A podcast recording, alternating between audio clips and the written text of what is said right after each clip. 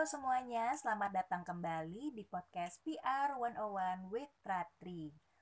Nah, setelah kemarin kita ngebahas soal perannya PR ketika bekerja sama dengan banyak sekali pihak dan mungkin sepintas tentang bentuk kerjasamanya seperti apa aja dan pola hubungannya kayak gimana.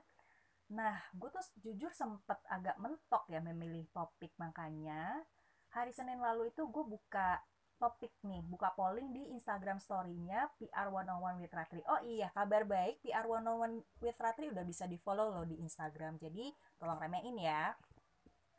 Nah, di polling tersebut, itu gue mengajukan dua topik. Yang pertama adalah scope of work public relations. Dan yang kedua adalah profesi PR bikin stres. Bener nggak sih? Dan ternyata yang kedua justru lebih banyak yang milih karena memang topiknya seru kan. Dan setelah gue memutuskan mengambil suara terbanyak, dan ketika gue gali-gali lagi, relate banget sih sama situasi gue saat ini karena jujur kan ketika gue nanya pandangan orang-orang tentang kerjaan PR tuh kayak gimana sih? Ada yang bilang, wah jadi PR tuh seru ya, ketemu banyak orang, terus juga eksis di mana-mana. Ya, that's the glamorous side, gitu kan. Terus ada juga yang bilang, posisi PR itu kadang kejepit di tengah-tengah, apalagi nggak yang di in-house maupun di agency. Kejepit di tengah-tengahnya tuh nggak cuma di antara manajemen yang membayar, atau mungkin dari kejepit antara klien, media, pihak-pihak yang diajak kerjasama itu kadang-kadang PR tuh posisinya kejepit di tengah-tengah dan semua kebutuhannya yang kadang kontradiktif itu harus dipenuhi. Nah, makanya ketika gue sharing sama temen gue, namanya Tami. Hai Tami. Tami tuh bilang posisi PR itu kalau kejepit rasanya tuh udah kayak Atun kejepit Tanjidor. Epic ya, jadi ketika dia ngomong gitu gue langsung, wow bener banget. Jadi selama ini perasaan gue kalau lagi bener-bener kejepit ya semacam cosplay si Atun kejepit Tanjidor. Lucu juga sih by the way, karena gini loh, posisi kayak gitu tuh nggak menutup kemungkinan bagi praktisi PR untuk merasa stres. Dan di saat yang sama salah satu pantangan dari profesi PR adalah memperlihatkan emosi, memperlihatkan rasa frustrasi di depan banyak orang, apalagi pihak-pihak yang berkepentingan. Tapi memang iya sih, kerjaan public relations itu emang benar-benar stressful.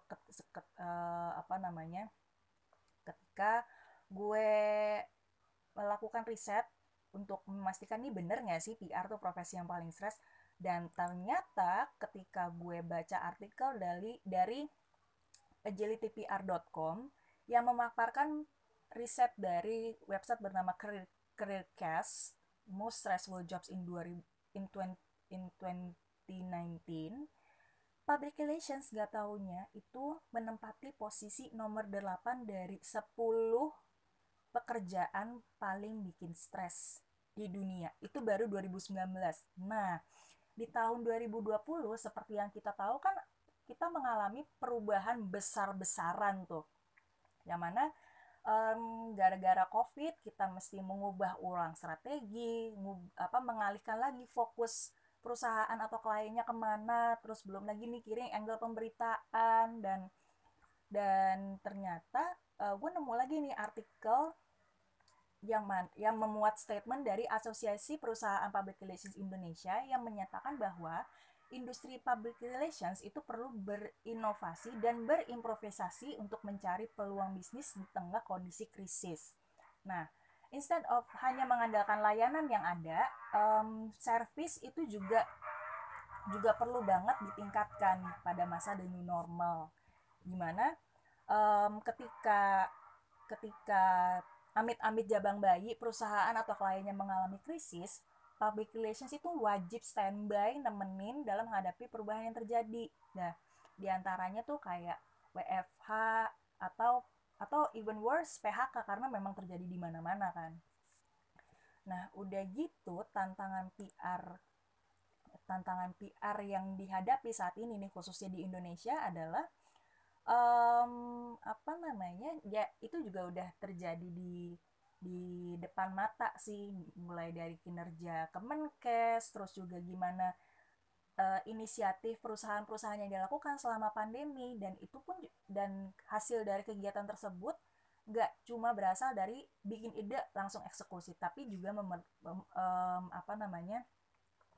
membutuhkan proses yang sangat panjang, mulai dari creating ideas, terus juga pasti juga riset dulu sebelum memulai ide dan propose.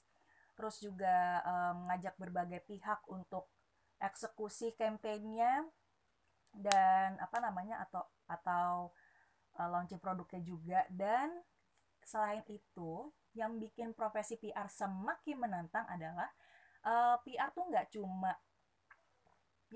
cuma dituntut untuk berinovasi dan berimprovisasi untuk industrinya sendiri, tetapi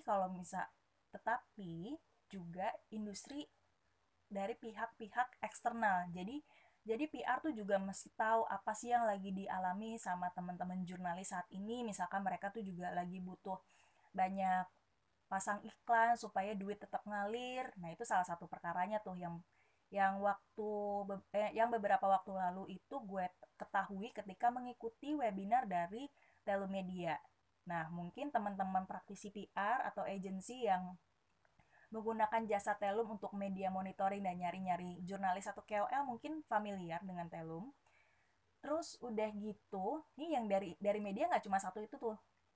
Dan mencari angle, tetapi juga bagaimana kita menulis press release dengan kondisi yang relevan, seperti yang gue pernah katakan di beberapa episode sebelumnya. Nah, terus gue juga baru tahu dari websitenya PR Newswire Asia bahwa sebenarnya jurnalis tuh sekarang lebih butuh sumber data daripada press release. Nah, kalau situasinya kayak gitu kan kita juga mesti mikirin nih, data apa yang bisa kita provide dari perusahaan atau dari klien. Terus prosesnya akan memakan waktu berapa lama dan akan seberapa relevan nih sama berita atau berita yang nantinya akan diolah sama jurnalis dari data menjadi berita gitu, supaya data yang mereka keluarkan itu akurat dan masih relevan. Nah, kebayang nggak tuh betapa stresnya profesi PR saat ini. Dan kalau menilik lagi artikel yang pertama gue sebut tentang PR menjadi 10 besar profesi paling bikin stres di dunia, 2020 mungkin meningkat lagi dengan tantangan yang gue sebutkan tadi, dengan dengan tantangan dan halang rintang yang bisa mengurangi gerak kita sebagai public relations.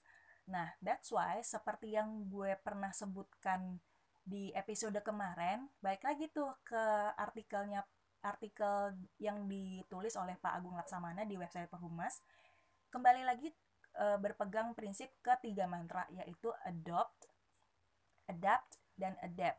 Nah, itu adalah salah satu kuncian utama bagi PR untuk menghadapi betapa stresnya industri PR saat ini, yang mana kita tuh mesti pandai-pandai beradaptasi, terus juga pandai-pandai mengadopsi platform yang ada, dan sehingga pada nantinya akan tumbuh skill baru yang nantinya akan berguna ke kegiatan-kegiatan PR berikutnya gitu, yang bisa diimplementasikan secara efektif. Nah, nanti gue akan cerita tentang pengalaman gue dealing with the stress itself. Mungkin menurut beberapa orang ya bisa jadi it's not a big deal, tapi menurut gue cukup big deal sih ke gue, karena memang ngaruh ke kesehatan fisik dan mental gue. Dan kejadian itu masih gue inget betul, dan gimana ngefeknya ke badan gue, dan it's one of the darkest time of my career somehow. Nah, udah gitu nih, sepanjang gue kerja di PR agency, salah satu elemen utama yang gue hadapin kan klien ya, dengan berbagai karakter yang beda-beda, dengan ketentuan, kebutuhan yang berbeda-beda juga yang harus gue dan kantor gue penuhi. Nah, waktu kemarin gue buka sesi tanya jawab di kolom postingan Instagram, ada yang komentar, "Kak, gimana sih Kak rasanya menghadapi klien ibu-ibu?"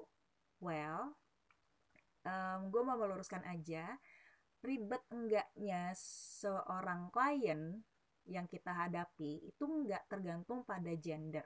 Semua punya karakter yang beda-beda dan kita juga mesti tahu cara menghadapinya dan trik apa yang bisa kita gunakan. Kalau kata atasan gue sih, dalam menghadapi klien kita harus tahu what ifs dan know-how-nya sehingga meminimalisir resiko kita untuk kena stres saat menghadapi klien itu sih. Nah, kalau selain itu ada sih beberapa tips yang bisa kita pakai dalam menghadapi situasi stres saat menjalani profesi public relations. Sebelum kita mengarah ke mantra adopt, adapt, dan adapt, hal pertama yang bahkan wajib untuk kita lakukan adalah tarik nafas panjang, tenang dulu, dan jauh-jauh dari yang namanya panik. Dan memang sih kalau misalkan udah ada pemicu stres nih, panik adalah immediate response. Tapi gimana pun masalahnya harus segera kita selesaikan, dan daripada makin buruk sebaiknya kita konsultasi dulu sama pihak internal. Dan internal tuh bisa meliputi tim leader, manajer, bahkan bos nih. Dengan kita udah tenang, kita ngejelasinnya akan lebih runut lagi kronologis yang kita alami, pemicu apa aja yang bikin kerjaan kita bisa stres, bisa berantakan gitu. Nah, dengan konsultasi itu kita bisa menelusuri nih bareng-bareng apa aja sih yang ganjel sehingga memicu stres, dan juga pangkal masalahnya itu ada di mana sih? Apakah ada di timeline yang bentrok, terus juga dari segi konten yang kok kayaknya kurang relevan, bahkan dari segi eksternal yang bahkan kita nggak begitu menguasai medannya. Nah, kalau misalkan kita konteksnya udah nggak menguasai medannya seperti apa, kita bisa konsul dengan yang lebih ahli gitu. Misalkan kita ngebahas soal otomotif nih, kita didonder untuk melakukan sesuatu. Nah, karena kita buta banget, nah kita tanya-tanyalah sama ahlinya, misalkan orang dari penyelenggara pameran mobil misalkan, atau mungkin anak-anak jurnalis otomotif. Nah, itu akan memberi banyak insight sehingga pada akhirnya kita bisa ngejelasin ke pihak-pihak yang bersangkutan dengan cara yang lebih enak, dan juga tentunya kita punya tameng yang kuat untuk menghalau stres. Gue tuh menemukan satu keyword yang bagus banget dari sebuah drama Korea, Search Triple W. Itu keyword ngena banget di gue sampai gue pajang di meja kantor, gue tempel di post-it. Nah, bunyinya gini. It's not about how you fight, but the mindset you fight with that matters. Ya, karena that matters. Nah, itulah yang menurut gue penting dalam memanage stres, apalagi ketika berkarir sebagai public relations. Nah, selain cerita dari gue yang akan gue ceritakan di akhir podcast, ada seorang temen nih yang mau berbagi cerita tentang lika-liku dunia PR terutama dalam menghadapi stres, yaitu Mbak Mita. Kita dengerin dulu ya ceritanya. Awal mula aku terjun di industri PR itu di tahun 2016, berarti kurang lebih 4 tahun ada di industri ini, masih pemain baru, belum terlalu lama, cuma syukurnya di 4 tahun itu udah cukup banyak lah pengalaman yang bisa aku terima dan jadiin pelajaran.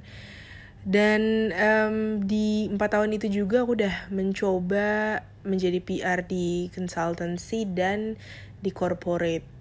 Beberapa orang sempat nanya ke aku, prefer mana sih? Apakah lebih enak PR di consultancy atau di corporate? Dan jawaban aku selalu sama, aku prefer PR di corporate. Kenapa? Karena becoming a PR in the corporate means that kita tuh bisa lebih mengenal corporate atau brand yang kita pegang itu secara lebih mendalam gitu. Kita tahu dari akar, kalau ada masalah kita juga tahu penyebabnya. Kita bisa tahu penyebabnya dari sudut pandang internal, dan kita juga dihadapkan untuk bekerja dan berkolaborasi bareng divisi-divisi lain di perusahaan itu yang bisa nambah added knowledge buat kita gitu. Sedangkan kalau misalnya di agency, di consultancy itu biasanya kita hanya nge-handle PR aja, walaupun mostly juga 360 dengan comms lain, tapi ya hanya di scope communication aja gitu. Jadi banyak yang di-handle tapi nggak fokus gitu. Jadi emang di corporate itu lebih fokus. Cuma menurutku menjadi PR di agency atau di perusahaan konsultan itu ibaratnya adalah starter yang sangat baik dan kayaknya harus dihadapin sama semua orang yang emang mau terjun di industrinya sih. I mean, nggak semua orang juga, cuma ini adalah tempat pemanasan yang sangat baik untuk seseorang. Gak hanya mereka bisa kenal dengan berbagai macam challenge dan latar belakang perusahaan yang berbeda-beda, tapi juga di PR agency orang tuh bisa tahu nih spesialisasi dia tuh nanganin komunikasi di industri kayak gimana sih gitu. Karena di PR agency kan biasanya klien tuh banyak jenisnya, ada dari industri lifestyle, ya FMCG, lalu ada yang benar-benar corporate, ada juga yang levelan BUMN. Itu tuh pasti punya identitas dan karakter yang beda-beda, dan gimana cara kita nge-handle-nya juga pasti beda gitu. Dan dengan kita diterjunkan di dunia konsultan, dimana kita nggak bisa milih, kita coba semuanya, kita bisa lebih kenal juga nih diri kita tuh lebih cocok di mana sih, dan itu bisa jadi starting point yang bagus untuk kita nantinya kalau emang kita mau masuk ke corporate PR world. Kita tahu mana sih perusahaan atau industri apa sih yang kira-kira paling fit dengan kita. Terkait pertanyaan tentang apakah kerja di industri PR itu stressful, menurutku relatif sih, dan bergantung banget sama industri atau perusahaan yang kita pegang. Karena semakin besar perusahaannya, semakin sengit persaingannya, itu akan semakin stressful indeed. Karena pasti semakin banyak yang ingin menjatuhkan reputasi kita, while jaga reputasi itu adalah salah satu tugas utama dari PR. Tapi apakah bekerja di perusahaan besar dengan persaingan yang sengit itu tandanya bikin stres 24 jam? Sebenarnya tergantung cara kita mendefinisikan stres itu sendiri sih. Kalau buatku ada stres yang baik, dimana di sini tuh kita memposisikan diri itu seperti di challenge untuk bisa menghadapi masalah baru. Ada juga stres yang emang gak baik, gak sehat gitu. Ini baru contohnya kalau kita ada di posisi yang stuck dan hopeless. Dan biasanya ini bukan berkaitan dengan sulit atau enggaknya suatu pekerjaan ya, tapi baik atau tidaknya kondisi kita saat menghadapi pekerjaan itu. Because it's different. Biasanya solusi yang selalu kuterapin adalah I always seek for help. Karena kita itu makhluk sosial, gak pernah ada yang salah dari minta bantuan ke orang lain. Bantuan itu bisa berbentuk bantuan ke kolega untuk at least bantu kita bertukar pikiran, untuk dapetin fresh ideas and fresh thinkings, atau mungkin bantuin kita dalam mengerjakan suatu pekerjaan, atau bantuan expert, bantuan profesional kayak contohnya psikolog. Karena balik lagi mental health matters, dan syukurnya tempat aku kerja sekarang punya dua-duanya. Tempat kerjaku itu isinya kolega-kolega yang sangat kolaboratif, dan fasilitas konsultasi psikolog untuk karyawan itu ada gitu. Salah satu contoh yang paling bikin stres belakangan tuh yang paling recent adalah COVID sih.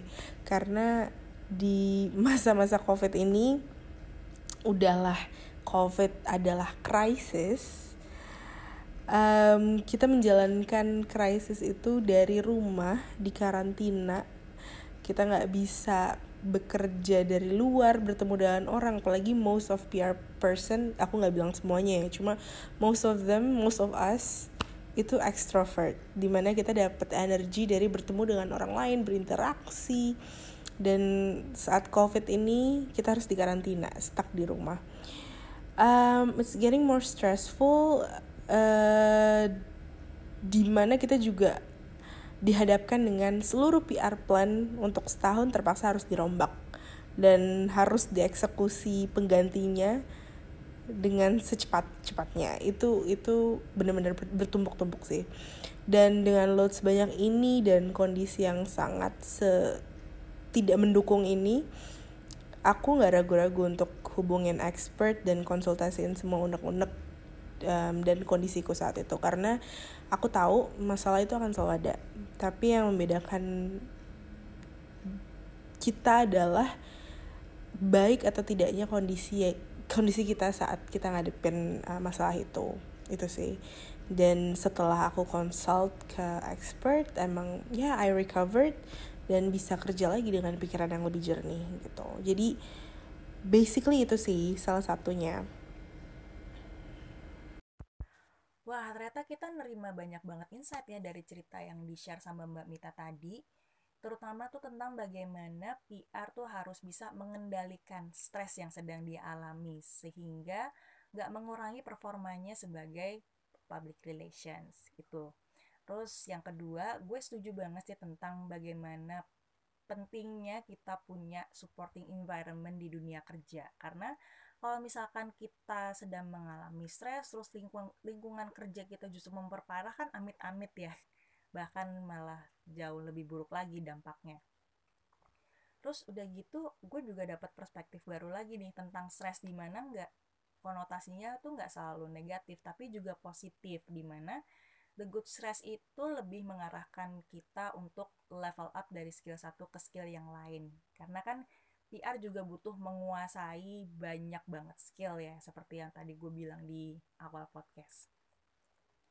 Nah, ngomong-ngomong soal the bad stress, ya gue pernah ngalamin banget. Dimana singkat aja sih ceritanya, gue menghandle sebuah klien dan proyeknya super dadakan. Dan gara-gara dadakan itu juga, dan setiap tim juga udah punya porsinya masing-masing, itu gue selama berhari-hari mengalami kecemasan dan stres, sehingga akibatnya pas hari H itu gue malah mengalami muntah kuning. Nah, muntah kuning pas hari H, udah gitu pas mau berangkat, waduh, kombinasi apa lagi tuh yang lebih mantep dari itu. Tapi gimana pun gue tetap standby, gue tetap bertahan untuk nggak tumbang, karena gimana pun juga hari itu gue punya tanggung jawab. Dan dari pengalaman ini, gue harap kalian yang kerja di bidang PR, apalagi di saat-saat seperti ini tuh, mesti jaga kesehatan fisik dan mental. Jangan sampai stres. Kalaupun stres juga